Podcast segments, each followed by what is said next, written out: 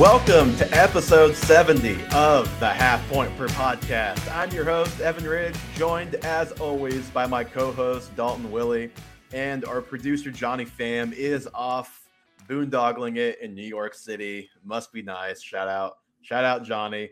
So it's just us tonight. Dalton, first of all, before we jump into our NFL draft winners and losers, which is the sole subject of this show, how are you doing on this incredibly hot Kansas City spring evening? Well, like we talked about earlier, it's been incredibly miserable. Uh, I have no air conditioning today, so my apartment's incredibly hot. Could say that the takes that we're about to fire off might be even hotter, but I'm a little. I don't know. I don't know if I have any real, real hot takes today, but I guess I'll let other people be the judge of that one. Yeah, well, I do think there's going to be a specific city that's going to be very upset with our takes today for the winners and especially for the losers on this podcast. Yes, if we have a, a major Chicago audience, that could be a problem. But something tells me we we probably probably don't. But we have NFL draft winners, NFL draft losers. And now I, don't know. I guess I do know how you format this because we have uh one one same loser. This could be a rookie, or this could be a situation that was impacted um, for the surrounding guys negatively for them by the arrival of a you know theoretically better rookie. And I know you did two each. I have three each to see if we can try not to overlap and we can kind of go together on on the Bears. And we should just lead with that because everyone knows that's where we're starting at this point with the thumbnail if you're watching, and now with the intro. But Dalton, anything else you want to add um, before we get started? I know you had you had an AJ Brown prop that you were fired up about about about 20 minutes ago. Yeah, why don't we wait till we get to winners to talk about that one? okay, so we'll start with the losers. So we can start with the Chicago Bears. And for myself personally, um, specifically Justin Fields is is my loser. Is is it your is it the offense as a whole for you, or did you single out Justin Fields? I I singled out Justin Fields as well. Unfortunately, I mean he is the offense at this point when you look at the depth charge across the entire team. And I mean, just to be honest, I I can't think of a team that's had a worse offseason other than maybe Jacksonville, but they still had a first round pick to kind of offset the issues they were going to face uh, coming into And the I season. mean, while they while they didn't have a good offseason, at least their bad offseason was an attempt to bring in some like competent guys for their quarterback to throw to, which they are competent. It's just a question of are they worth it relative to the prize? Probably not, but at least like I think Trevor Lawrence had like 38 drops last year, which led the NFL or was like very much up there. So at least they're trying to help him out somewhat. Uh, the Bears are taking the opposite approach. Yeah, and I mean this. It starts with this wide receiver depth chart they have. I mean, the top receiver they have, who I'm a fan of, is Darnell Mooney, Mhm. but he just doesn't profile as like a alpha X receiver. That's going and, to be and, your and number that's one the thing. target. It's like we're a fan of Darnell Mooney. Are we a fan of him as a number one in an offense? Uh, I, I don't know. And if he is your number one, you probably want to have a pretty good number two. And Ooh. who who is the number two? Is Cole Kmet their their number two? You know, receiver. Which you know, I, I'm always good with combining tight end and, and receiver just in the into pass catchers, excluding running backs. When you talk about like weapons, but uh, like Cole Kmet's not exactly some proven commodity either. Yeah, well, and I know a lot of people are excited about Cole Kmet in fantasy, but the reason everybody's excited about him is because there's no one else on this team to catch the balls. I mean, Byron Pringle is coming over from Kansas City, and I don't know if he's going to get suspended for his off the field actions or if that's just going to hurt him. Um, Equanimous St. Brown was their other big free agent ad. I they just That's impressive. You nailed that first name. Of all the first names you don't get, you nailed that one. I did. I I specifically prepared for it. And then they go out and they draft Velus Jones Jr. is the th- that and an offensive uh, guard are their two offensive picks in the draft. Mhm. And They they took a couple of offensive tackles, I think, or maybe they're listed as tackles, but one of them's a guard. I don't know. But they're in the in the fifth and sixth rounds, so like yeah, they're not investing heavy on that side. And Velus Jones was a third round pick, but I think it was kind of a surprise that he went where he did. it was. And I mean, he everybody has profiled him as a return specialist, which it's fine. But when you're looking at the weapons they have, him and St. Brown kind of profiles the same player. They're going to run the deep ball. They're going to be this, you know, the guys who run all your fly routes. And there's just really no one who's going to win an intermediate game. And that worries me because last year, Justin Fields was 34th in NFL quarterbacks in time to throw. He holds the ball too long. That was the biggest question mark from him coming in from college. Yeah, and, and their offensive line stunk last year. They brought in a couple guys, but like no one major to where I feel like okay, the offensive line is going to be like a lot better this year. Like, will it be a little bit better? Like maybe, but it's still probably going to be below average. Yeah, and when you have a quarterback who holds the ball, a lot of those sacks fall on him. It's just from a fantasy perspective, this is probably a lost season for Fields. He's probably going to have a boom week here and there because he has that rushing upside.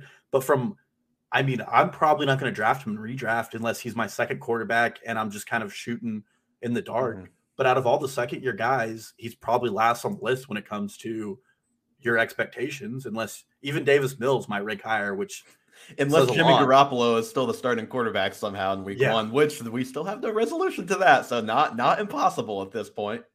Yeah, but I mean, I just don't believe that this Bears roster is made to compete this year. And they have a defensive minded head coach in Matt Eberflus. They're probably going to be a team that tries to slow the game down and make it simple reads for Justin Fields. And they're, I mean, they're going to be one of the least exciting teams to watch next year, I think, by a mile. And so on, on Jones Jr. specifically, when he's taken, it's David Bell still on the board, Jalen Tolbert still on the board. Khalil Shakir went a whole round later, who I would have preferred. Calvin Austin, a whole round later, who I, I even would have preferred. Like just to name a few, uh, there may even be some others if I looked more closely at at the board and how it fell. He spent six years in college. His best season was last year 62 receptions for 807 touchdowns. His career numbers are 120 receptions, basically 1,400 yards and 11 touchdowns. David Bell, and and yeah, that's his that's his that's, that's six years because like his first two years is basically nothing. David Bell, 93 receptions for almost 1,300 yards and six touchdowns last year alone. So David Bell came pretty close to doing what he did in the whole career in in one season at Purdue, and Bell had multiple good good seasons like that at Purdue. So you were you were talking about the age earlier before we jumped on the pod with Jones.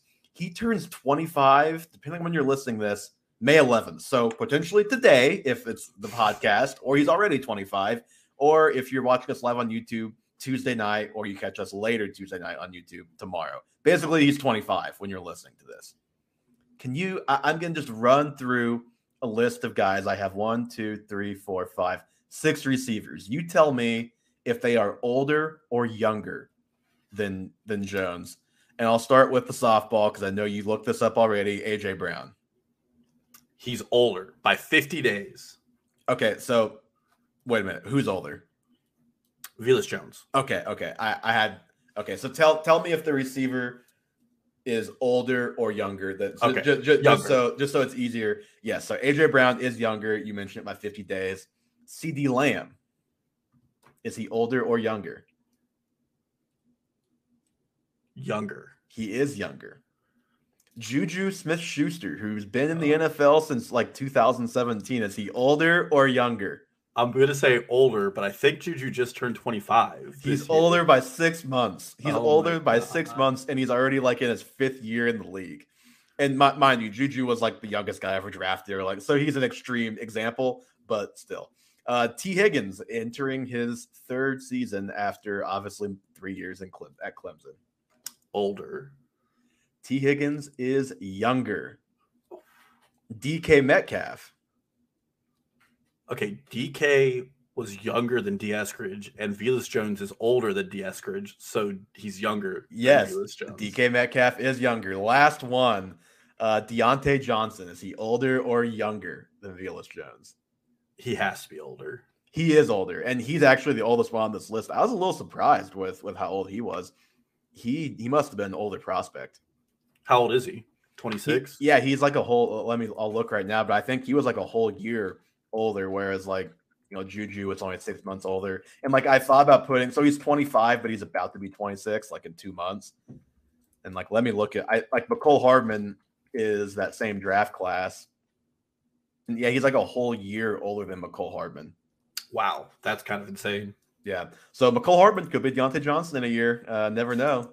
Never know. I I think Mecole has less career drops than Diontae did in one season, but we'll find out. That's possibly true. Um, so basically, I, I make this point to to say, you know, this guy's already 25. Like, could he be? Could he surprise and be better than like a special teams guy?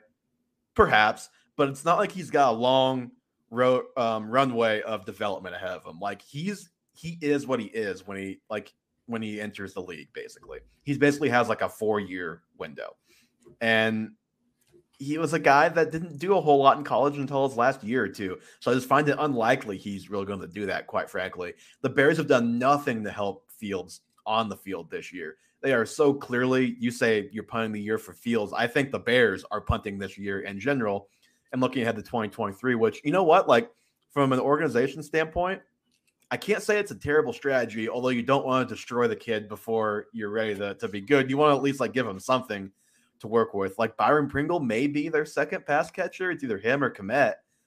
Like he wasn't even good enough to be the wide receiver three that was reliable week to week in Kansas City with Tyreek Hill and Travis Kelce uh, taking all of the attention. Like he had his moments, but man, I just think it's going to be pretty brutal from a personnel perspective on offense. And I'm not looking forward to having anybody on the Bears. I think the only guy, you know, Dave Montgomery, you want at cost because I don't think it's going to be that high.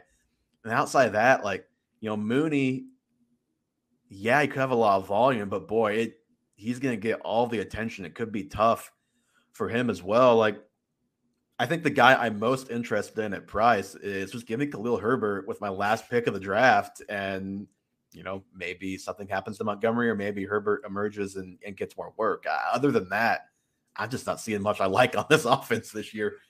No, I mean, me neither. I mean, Herbert, a guy you and I both like. Uh, the other one I would probably take at cost is Cole Kmet. Cole Kmet too, yeah. He's a 15th round pick, and it's, it's just you drop him if he doesn't do well. Mm-hmm. But I don't want any significant investments in this team from a fantasy perspective. And I don't want any particular investments in watching this team for 17 games. I just, it's going to be a very bad year in the city of Chicago. And even if Eberflus is a defensive minded coach, it's just going to be ugly games. I think they're going to grind a lot, a lot of the game out. Mm-hmm. So, okay, give me your second loser now. So, my second loser is my former darling, uh, Austin Ekeler. So interesting. I love Austin Ekeler as a player, still do. One thing I want to get ahead of this, which is one of the reasons he's on this list. I think that he is being significantly overdrafted. Um, last season, Austin Ekeler had 20 total touchdowns, mm-hmm. and out of the last 10 seasons of running backs finishing in the top five, he's fourth in the NFL in fantasy points accounted for by touchdowns. So he has a lot of touchdown regression coming. Or well, just if you look at his individual career, it's like a career high in touchdowns by a lot. And yeah. he even had a pretty good touchdown season, not last not last year, but the year before. So basically, what three seasons ago, when he had a great year and Melvin Gordon was still there. So he'd already had a pretty good touchdown season, and last year blew that out of the water. Yeah, and I love the player. I think he is a very, very talented NFL player. He's also 195 pounds. He's incredibly small, and that really does impact him. There were multiple times last year where he came off the field with a clear injury, only to come back on two plays later because the talent behind him was very bad. Mm-hmm. Brandon Staley came out at the start of last year in August of 2021 and said that they need help behind Austin Ekeler. They drafted Larry Rountree and he didn't work out. Justin Jackson was an absolute bust of a player, and uh, Joshua Kelley. Joshua Kelley is very bad. The entire running back core behind Ekeler averaged 3.2 yards per carry, while Ekeler had 4.8. It's just night and day between the players. And they go out and they draft what a lot of people had as the third best prospect in this draft in Isaiah mm-hmm. Spiller. And I think that Isaiah Spiller fell because of the combine. And I don't weigh the combine that much. Same thing with David Bell. They're two players who I think are very good football players who just had bad combines, and that unfortunately affected their draft stock. And again, like I'm not saying he's Dalvin Cook. We kind of talked about this at, at using Cook as an example, and we talked about prospects. Like he was a guy that he doesn't have the Um, game breaking speed. the game breaking speed. He's not gonna like do great in the actual like combine testing, but he's got athletic ability that just is not what is tested at the combine. And Yeah. I think Spiller is a little bit the same, not the same level as Dalvin Cook, but just like that same idea where I think he's a, a better athlete than he was able to show because of the nature of the combine. Exactly. And I mean, in the NCAA last year, he was second in avoided tackles at 24% and explosive rushes at 16%. He was the only reason that Spiller wasn't a higher draft pick is because he played alongside a guy who's probably going to be a early second round, late first round draft pick next year. The Texas mm-hmm. A&M has an incredibly explosive running back core, and it says a lot that Spiller was even getting the work there. And the Chargers need somebody who's bigger bodied in these red zone opportunities. And Spiller weighs 217, and he also has a pass catching record at A&M. So he's a guy that can do both. I'm not saying that Austin Ekeler is losing his job, but they're going to significantly try to take away the amount of touches they were giving Ekeler because he's not built for that workload. And they're a team that's going to compete for the playoffs, and they're probably going to want to have a healthy Ekeler for the playoffs. Which last year in their playoff run, they lost him to injury deep into that playoff run. If you Mhm. remember, that game their running backs did next to nothing. yeah. So one thing I will say, like as a pro Ekeler um, slant out of all of this, is I I like that they're treating him this way as opposed to how the Panthers treat McCaffrey. Like I would love for the Panthers to bring in somebody else to do the dirty work uh, for McCaffrey, so he's not doing it all the time. I think it's good for his long term health. But yeah, as far as like his individual season this year, if you're drafting him as the RB two or three, there's probably a pretty good chance you're disappointed because there's a pretty good chance Isaiah Spiller rushes for more touchdowns than the, all of the other three running backs there combined did last year behind Ekeler. And there's a pretty good chance they just don't rush for as many touchdowns as they did last Yeah. year because that because that stuff varies um, year to year too. I, I don't like have the numbers on this. I have to actually go look, but just like eye test tells me that Ekeler had a lot of like inside the five touchdowns last year running. It felt like, and, and that's just not. It could happen again, but it's just really tough to actually predict that that happening. And you know, if Ekeler has the same season, which is like 900 yards rushing, 500 yards receiving, 10 touchdowns, like that's still an awesome season. It's just not going to be RB two or three like like you drafted. I don't think. Yeah, I mean, unfortunately, he's probably going to be in my bus category later this year, just because there's such an expectation. And he he wasn't a yards guy last year. I mean, Mhm. you know, like 1,500 total yards is pretty good for a running back, but 20 touchdowns really, really inflated that. And there are guys going below him like Nick Chubb who could have their crazy touchdown regression hit and perform better in the yards category. Yeah, and like Dal- Dalvin Cook is another guy. I think he had six touchdowns last year, and Cook is a guy that can easily have like an 18, like a 16 to 18 touchdown season if if things uh, break more his way, as opposed to um, good old Adam Thielen catching every touchdown uh, for the Minnesota Vikings. Yeah. And the last thing I'll say about Ekeler and Spiller is Spiller's the youngest prospect in this running back class at 21 years old. Mhm. And I do think this was an investment in the future. The Chargers are a playoff team, but they also had a lot of needs. I mean, they were they needed a third cornerback, they needed another safety, they really needed a defensive tackle, and they kind and, of some on more those. help on the offensive line, which they actually did um, Yeah. address in the first round. And they punted on some of those in the fourth round to take a falling Spiller. And I think that does show that the franchise is trying to move forward with that. And Spiller just does enough things right that I think he's going to see enough playing time to hamper Ekeler's fantasy value. If we're talking about like the long term outlook for Ekeler, he's under contract for two more years, and I would say it's pretty unlikely he's getting another deal at age 29 from the Chargers. And if he does, it will not be a, a very significant one. And at that point, he could be at a different stage in his career because he, he's 27 right now, so he's he's a guy that just he's been around for a while, but didn't really explode onto the scene until he was basically 25. Yeah. And we just saw his backfield mate, you know, go for one year, $3 million back to Denver. So And- at, and- at the age 29. Yeah, and, and I'm not saying this is going to happen, but his dead cap is only 1.5 million next year if he gets cut. So like if the bottom falls out this year and like injuries and things just go terribly, like it's not uh, they're they're not financially strapped if they cut him by any means. It's pretty easy to do, and they just invested in the the next guy there. So you know, just a lot to consider with Ekeler if you're thinking like long term and dynasty. And I think short term this year too. I I think you're right, just by virtue of regression he was already going to be um, tough to repeat this year. And then they bring in a guy who could potentially steal touchdowns. I'm gonna go with the other obvious loser. So I, I had two more. I just want to say the name of the third one. I won't give the whole um, explanation. Like I said, I had three just in case we had both of them overlap. Jameson Williams, uh, there's no way he would have been drafted 110 in any rookie draft had he gone most other places, but he did. And he is. He, he went 110 in our rookie league. I've seen him like in mock drafts fall um, in the like 1 7, the 110 range. And that was a guy who I would have like taken that 1 3, just like not knowing team. I think long term, like I'm still pretty interested. Obviously, I still love him, but it's just that is probably one of the worst spots that he could have gone to.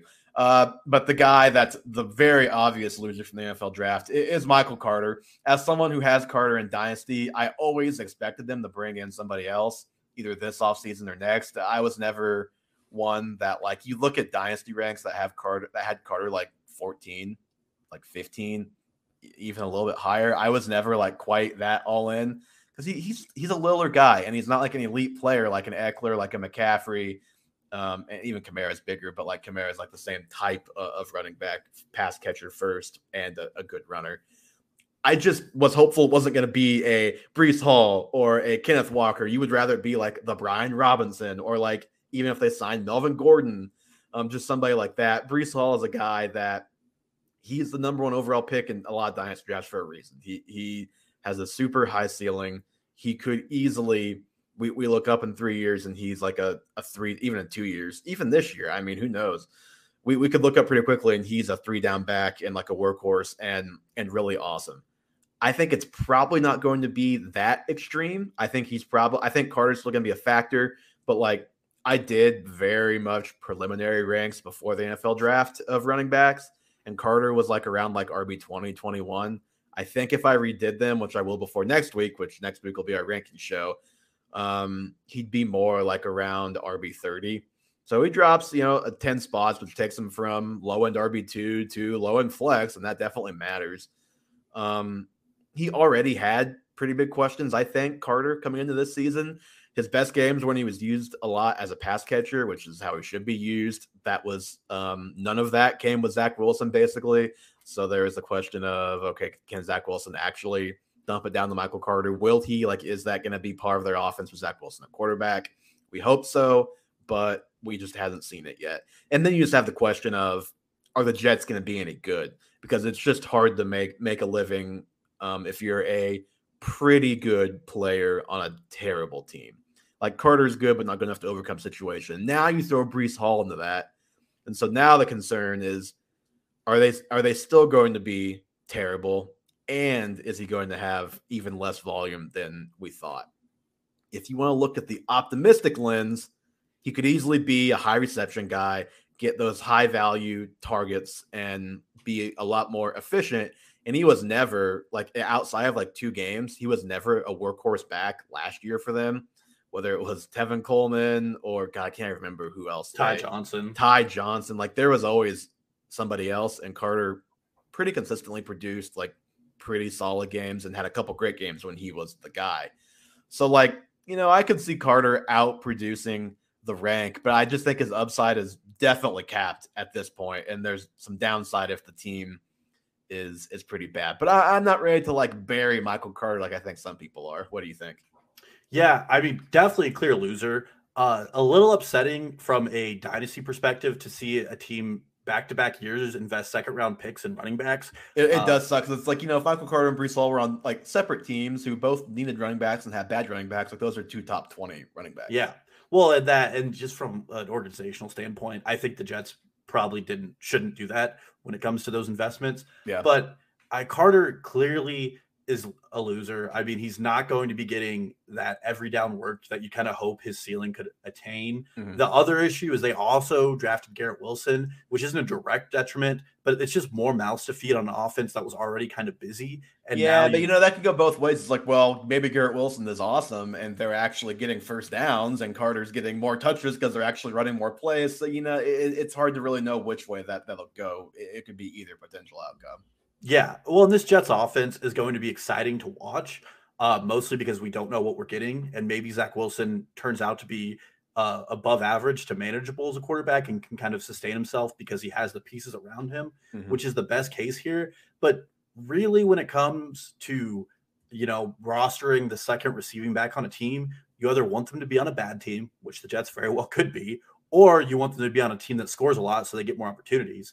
Um, I think that there's still upside here. The upside's probably looking more like what we've seen with JD McKissic or what people are hoping James Cook is going to be mm-hmm. in a player who is getting significant touches and is one injury away from a every down workhorse role uh, some of the season. Still a very, very high end uh, handcuff and still a guy who you need to be drafting and redraft. I think he probably falls into like the ninth and 10th round mm-hmm. where uh, around like Rhamondre Stevenson's and those types of players. But I think he's one of the more high end handcuffs in the NFL because he has a clear cut lead role and he still provides you some flex value week to week. Yeah, I, I was gonna say until we see Breece Hall like fully take over, which again, I think we're probably going to see like a 70 30. That that's my guess at some point. It may not start out that way. I think we'll get there. Um, I think if you're looking at this as a negative for Breece, I, I would say it is slightly, but also like name more than like five backfields in the NFL that aren't some kind of committee at this point. So he was always going to have somebody else. You just hoped it maybe wasn't somebody quite as, I don't know if I even want to say good, but as promising of a player as Carter potentially is. But even just looking back at last year, you know, Carter only had, he had less than 200 touches total. Like he could very, like, what if he met? He played 14 games, so that brings down a little bit too. But you know, every running back basically 14 games at the best for the most part. 147 rushes, 36 receptions. You could probably see more receptions, fewer rushes. Like he could, and he only had four touchdowns last year, so he wasn't carried by touchdowns by any means. Like I still think he's a loser because he lost the upside that he could have. But this is also me circling back and saying I just like I've seen him like it like running back like 40 in ranks, and I just I think it's real hard to get to get up that low because you're it just gets real thin once you get past like basically like 22 in the ranks. Well, and there's this this is still the same front office and coaching staff that invested in Michael Carter Williams. They still yeah. have a vision for him. You keep calling Carter. You call Carter Williams a Texas. Oh my gosh, too. that's a terrible basketball that. player. That is a terrible basketball player. Can't shoot. Uh, but yeah, I mean, one thing I would have loved to have seen Kenneth Walker go here because then I would have penciled in Carter for even more uh, receptions. That would have been the ideal scenario. I, as far as Breece Hall goes, just as an aside, I, yeah, there are better landing spots, but the, I think the guy is going to ball out wherever he goes. Mm-hmm. Unless the Jets just ruin him, like they've ruined so many, so so many others. It's it's uh, a non-zero chance kind of like yeah. the Sacramento Kings uh, of the NFL. You just don't want your guys to go there a lot of the times. I will say the Jets are doing the opposite of of the Bears, though. They're bringing in a bunch of weapons for their young quarterback and giving him every opportunity to succeed. And we are going to find out if Zach Wilson is worth a crap or not. I just wish the Bears would switch places or Fields would switch places with Wilson feel much more comfortable about my evaluations of both those guys. That's how it should have been, either Lance or or Fields as the Jets quarterback at number two. But it is what it is. All right, Dalton, let's move to more positive vibes here to close out the show. We've each got two winners. Um, why don't you go ahead and start us off? Uh, my first one's no surprise. He's a guy that I've kind of had a crush on since I don't know midway through last season, but it's Jalen Hurts. Um, first and foremost, the Eagles didn't draft quarterback, which a lot of people thought with the amount of draft capital they had, they would just take a shot on the dark at someone later, like Matt Corral and mm-hmm. Malik Willis fell. I mean, there were multiple guys other than Kenny Pickett who fell out of the first round, so the, the opportunity was there. Uh, they showed I, that I will. I will say once they got past free agency, I was less worried about a quarterback coming in and being an issue. But obviously, he is still a winner because I'm sure what you're about to get to, they had some upgrades on offense. Yeah, well, and that's where things get crazy. Is they trade a first round pick for AJ Brown, who is, I mean, no, no, everybody knows that he's one of my favorite NFL players. He's top ten wide receiver skill wise. They have Devonta Smith, who was a top ten pick last year. Um, just some stats on AJ Brown. He was PFF's fourth grader wide receiver over the last two years. He had 2.73 yards per route run. He had a 2.7 TD rate, tied with Darren Waller for second in the NFL, and he had a 28.4 target percent on press coverage. He beats every coverage he sees. He is great at yards after the catch, and he's come from an offense where he doesn't see a ton of you know looks, an offense that runs more than it passes. And Jalen Hurts now has two or maybe even three premier pass catchers if you count Dallas, Dallas Goedert, and has the rushing upside that we saw last year. That until his injury propelled him all the way to QB two. I mean, Jalen Hurts is a clearly going to be a fancy stud. I think in redraft there's an argument for him to be the QB one. He will not be the QB one off yeah, my board. There, there's an argument, but it's not yeah. a good one and not one that I would make. But I know that there's going to be. I, have already seen it actually. Yeah, uh, some people are going to say it. I do think he slots in in the top six. I I wouldn't put him top five. Um, but he definitely has that ceiling where QB one is really in his range of outcomes now. And lastly, he's getting enough investments from the Eagles that if he can show just something, he could really, you know, go on to be this team's starter for the next couple of years and really become a, a very good fantasy asset.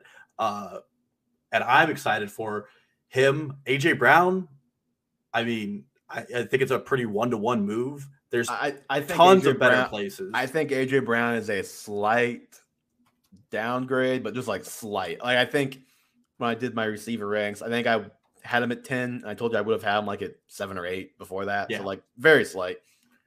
And I don't discount people for that because he goes from somewhere where he was the guy to somewhere where he's competing with Smith and Goedert. And mm-hmm. we're probably going to see similar pass volume, if not worse, depending on how the Eagles come out. But I mean, Jalen Hurts has everything he needs to succeed. And this AJ Brown trade really proves it. And the fact they just didn't draft a single quarterback and his competition is Gardner Minshew leaves me feeling that Jalen Hurts is going to be that guy at least for one more year and maybe for a while. He's definitely like top five in the NFC now in quarterbacks because it's so poor in quarterback play there. Mm-hmm. Um, but I'm really excited about that. I don't know how you feel about Jalen Hurts in the post draft. I think for this year alone, he, he's got to be a winner just because number one, we didn't even know for sure he was going to be the starting quarterback this next year. So that already a notch in his belt. And then number two, like you said, they bring in one of the 10 most skilled receivers probably in the NFL, a guy who he hasn't had like that. He's had 2,000 yard seasons, and last year he was basically right on that and had the injuries early he hasn't had like that explosion season yet, but he's got that in him, and it's probably going to happen at some point, I would imagine. Um, but I would say long term, I'm not sure if this changes anything about how I feel long term yet. Now, if he goes out and plays really well this year and can win that job and that front office's trust, then obviously, yeah, that that's great. And they did put him in a better position to do so. But I don't take this trade as them saying, We believe in you, Jalen Hurts. Like you're a guy going forward.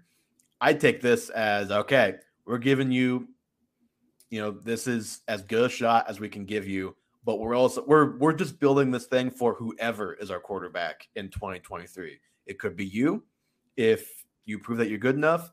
It could be some veteran we go trade for because guess what? The Eagles have is it two or three first round picks, first round picks next year. Next so year, CJ Stroud even again. So they well, it's gonna be well. They could. I mean, they could trade up for a quarterback. It, it's always tough for a trade up for the the the elite quarterbacks because there's a reason why they're supposed to go so high to begin with.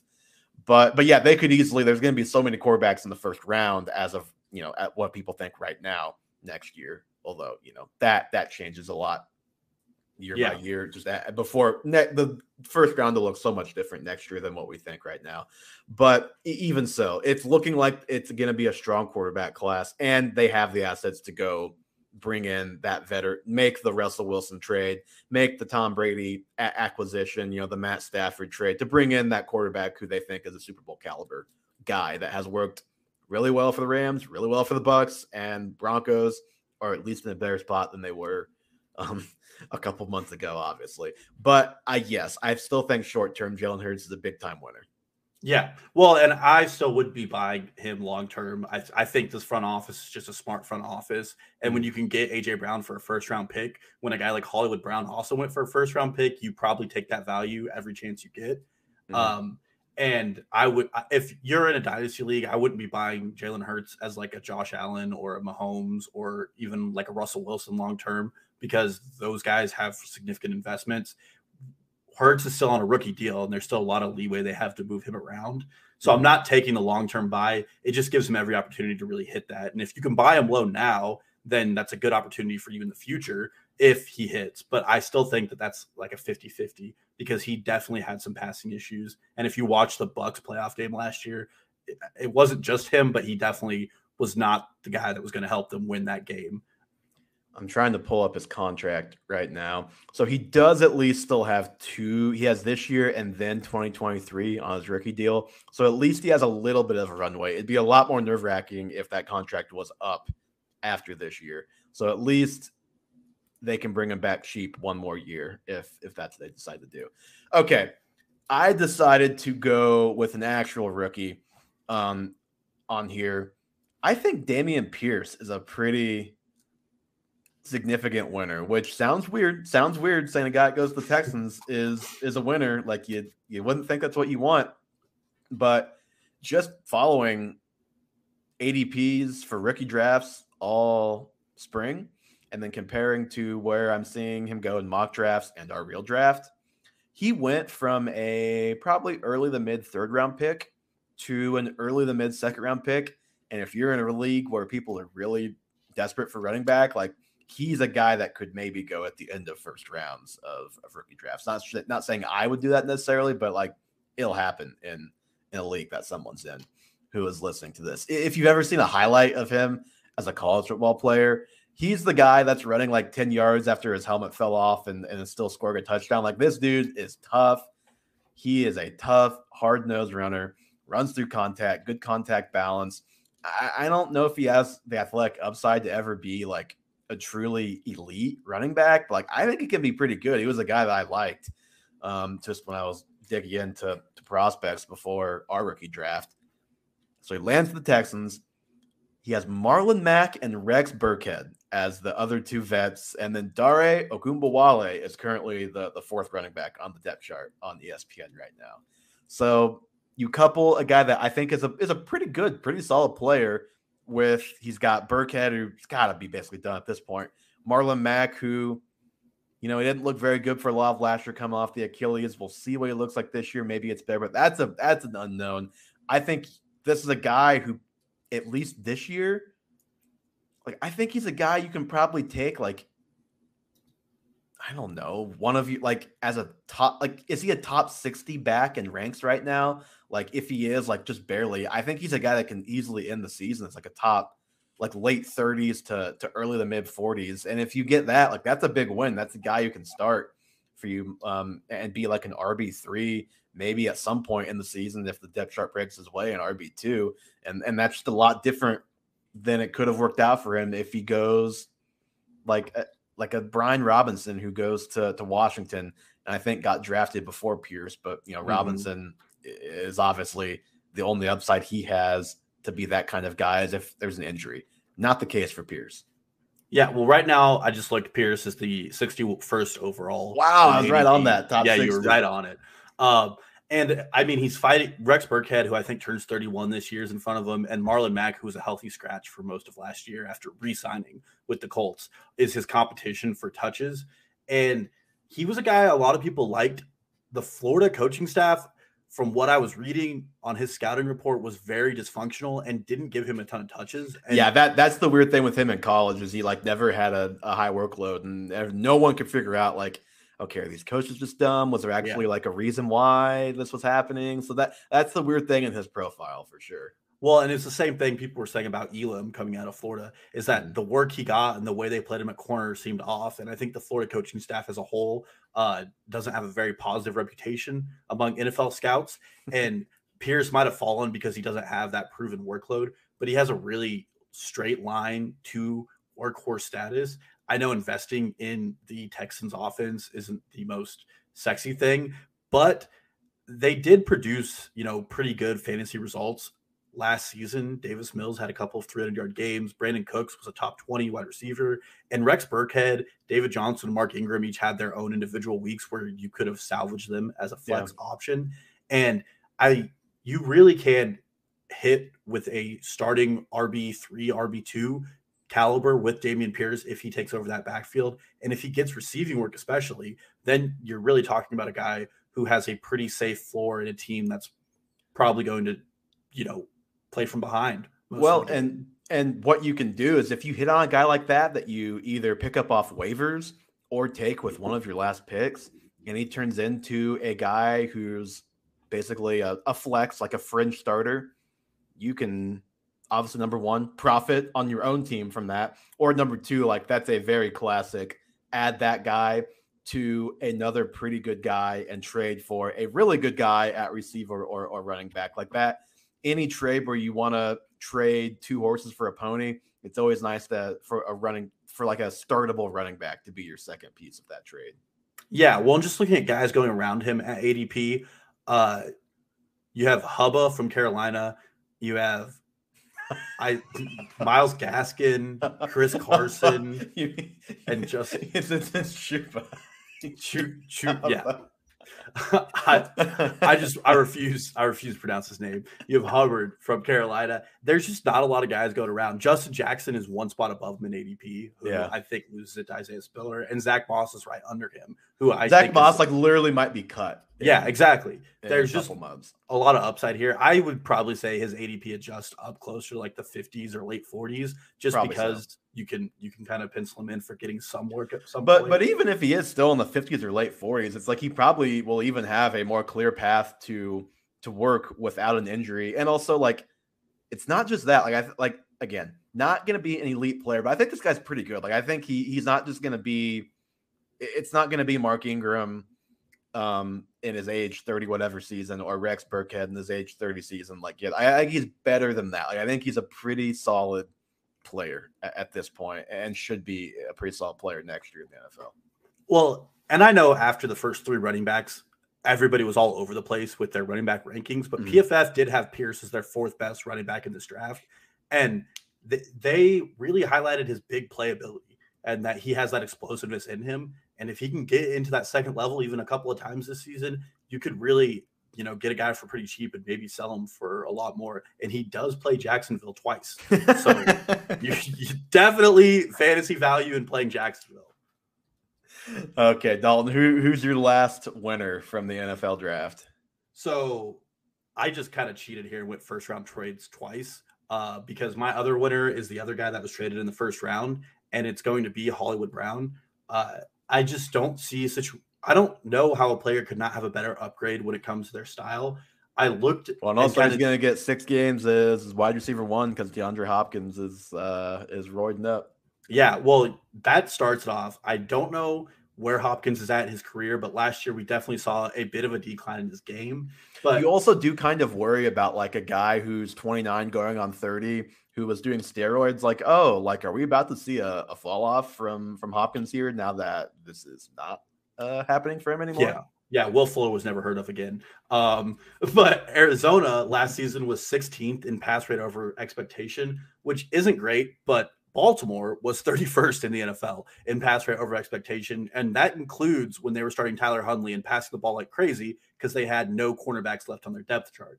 Uh, that's already going to be a net positive because we're going to see a bigger workload for Brown. When Baltimore was passing a lot with Lamar Jackson, he was a top 12 wide receiver. I mean, point blank, mm-hmm. this situation he comes into, he can actually compete for that wide receiver one spot.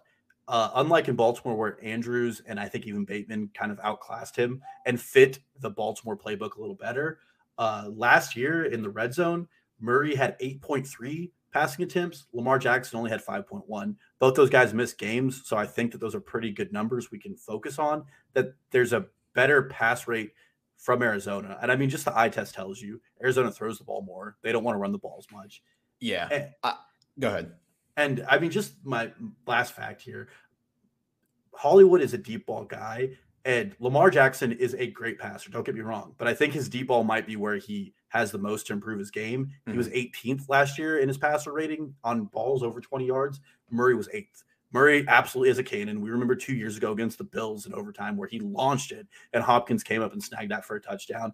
And I think that's another positive for Hollywood Brown is Arizona fits his game so well. I just can't wait for Cliff Kingsbury to use him incorrectly and just ruin all of his value in fantasy.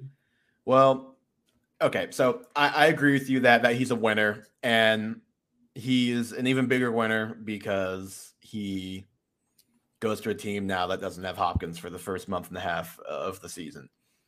But my concern long term for this year is basically all the Cardinals do is throw it deep, which is good for Hollywood, but when that's all the offense does, like there's a there's a reason why the offense has slowed down in the second half of the season because basically they it's kind of like the Seahawks thing where they they've had no counter to when teams take away the deep ball. And they bring in another guy who that is what he's good at, which is great, and it fits what they want to do. They could just use somebody else who's going to to do more, and probably more importantly, they could use a coaching staff and a playbook that is actually going to take advantage of other parts of the field to truly open up the deep ball, which Murray is great at throwing, and he's got guys who are great at doing it. But I worry a little bit about them stacking up again on another another guy who that's what he's best at. I just worry that we're going to see the same old story with that offense where we start hot. Maybe without Hopkins, it's even not that great of a start. But I, I just worry that they're going to be too reliant on the deep ball and get figured out again. Yeah, well, and I think I've penciled in the Cardinals as the new Seattle Seahawks, where they have a good start to the season, straight nine games of baller production, and then the second half of the season they absolutely fall off. Uh, for what it's worth, I think I sent last night on Twitter. It was going around. It was a graphic. First half of the season, great players. Complete percentage over expectation for Wilson and Murray is great. 2nd mm-hmm. half, they're the only two quote like quote unquote elite quarterbacks who fall off drastically, and I think both those guys have had coaching issues and bad coaches. And I don't think that the Arizona coaching staff is relatively sharp when it comes to using their guys smart. And I have a bigger worry that we're going to see Rondale and Hollywood Brown fighting for slot snaps instead of playing these guys in their own respective positions. Mm-hmm. But I do think just when it comes from a pure uh, usage standpoint, Brown's in a better spot. I do think Baltimore is a smarter organization, but they're smart enough that Brown just didn't fit their their perspective and the way they play their game. Yep, I agree. He's a slight winner. I, I, I just have uh, some concerns that maybe might dampen my enthusiasm more more than some others about it just for from a whole season. And to just defend Russ a, a, little bit, or just to add maybe a little more context, I guess you know you you obviously you're definitely right. The, the graphic is right. I think that graphic was the last two years, right? Yeah. Last year, obviously, he played whatever, like two games where it was clear he wasn't healthy and wasn't even close to himself, and then was actually okay their last like three or four games of the season. The year before that, it was a definite hot start fall off. But before that in his career, I don't know if we've it's not been quite like Murray where it's been like that every year. Start hot, fade, start hot, fade. I think it's three three years now for Murray. It's been that.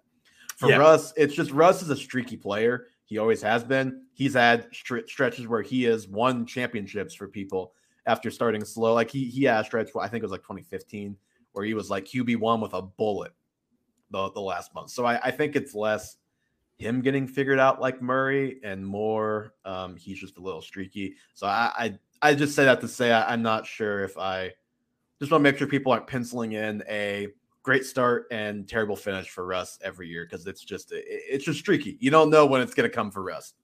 Well, and I would say that's partially because Russ's coaching staff couldn't adjust. Um, yeah, for sure. And unfortunately for Murray, he has the same coaching staff and Russ does not, which may change the outcomes for both those players or for one of those players. Well, you mentioned the Ravens, obviously. I'm going to shift to that team, um, taking the other side of that for, for my winners here. And I, I mega cheated and just went all of their skill position players, all of the relevant ones at least. Mark Andrews, Rashod Bateman, J.K. Dobbins, and to a certain extent, Gus Edwards, all winners after this NFL draft. Number one, you mentioned it.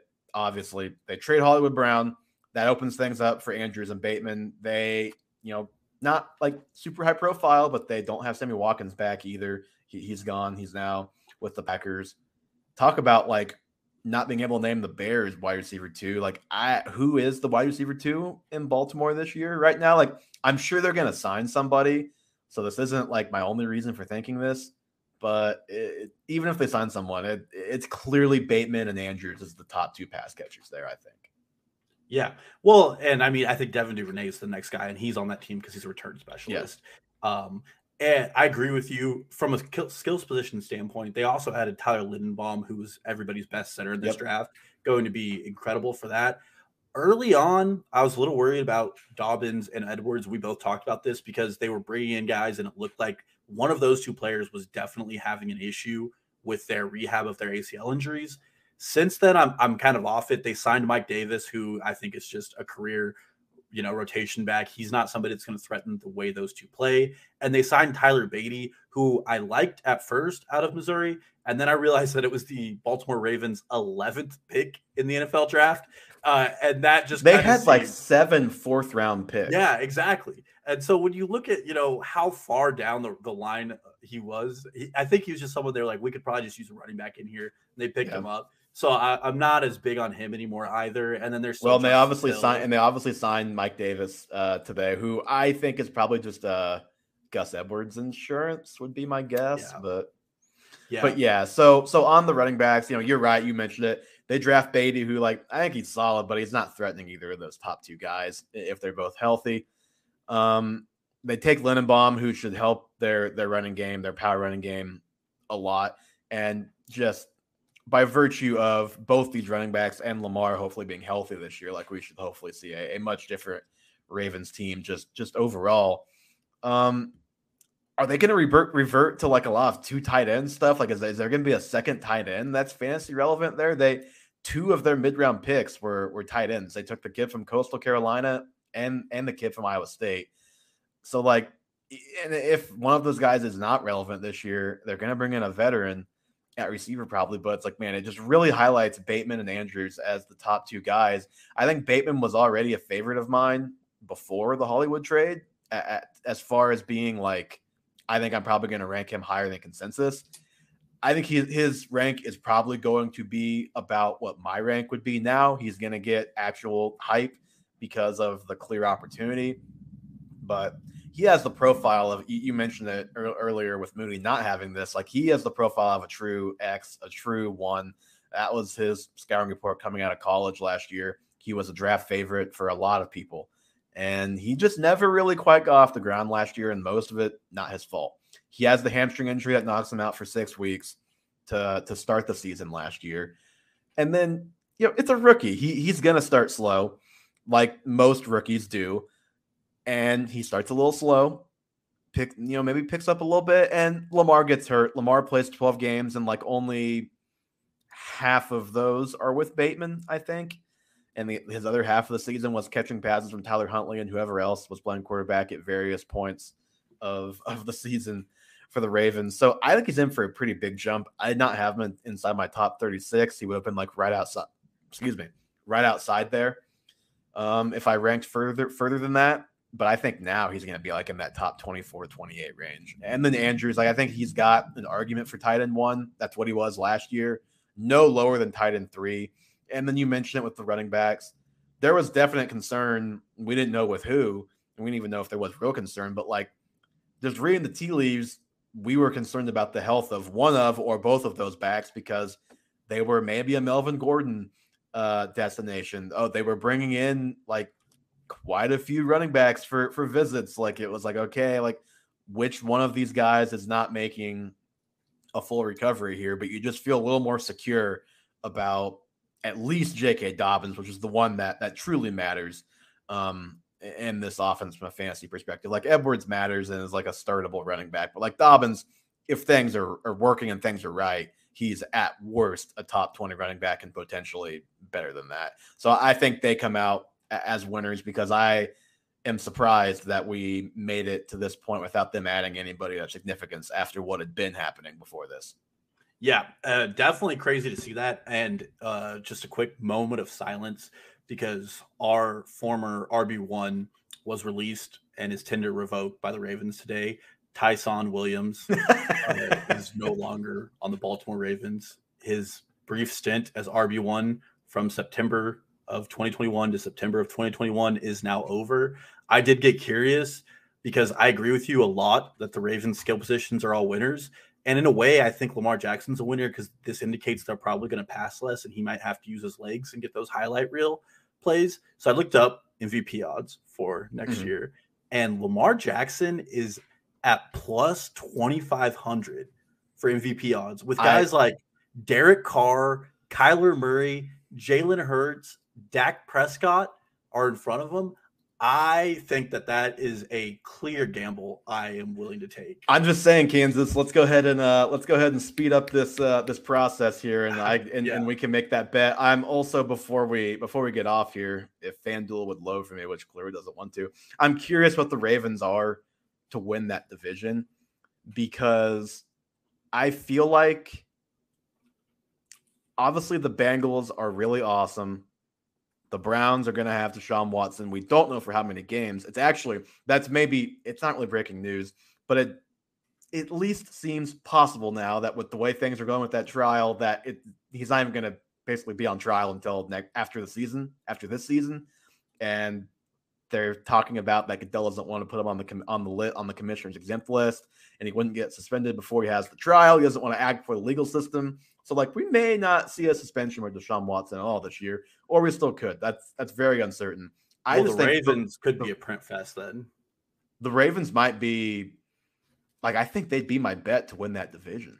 Well, right now on DraftKings, the Browns are the favorite at plus 175, then the Bengals at plus 200 then the Ravens at plus 225. Those are pretty good odds, I think, when it comes to betting for that. And um, I really, unless, and, and like, if we hear De, a Deshaun suspension, that that'll change things. But I like, it's, it's still going to be the Bengals probably the favorite, and mm-hmm. then mm-hmm. the Browns are still going to be right there with Baltimore, unless it's like a truly long suspension for Watson. So yeah, I I think that's super interesting. Um, and I think Baltimore, like, they almost made the playoffs last year. And just think about all of the guys they lost. Like, they're going to win that division, I think. And even if they don't, they're going to make the playoffs. Like, I saw yeah. a graphic. It's like, which non playoff team is going to make the playoffs? Like, well, Ravens with a bullet, like, they're for sure. They're for sure getting in. They're just going to take the Steelers' place that they somehow earned last year. yeah. Well, the Ravens were bad last year because of injuries. Yes. I mean, and what I'm most excited for, probably one of the games I'll pencil in when the schedule comes out in two days, is whenever the Ravens play Cincinnati.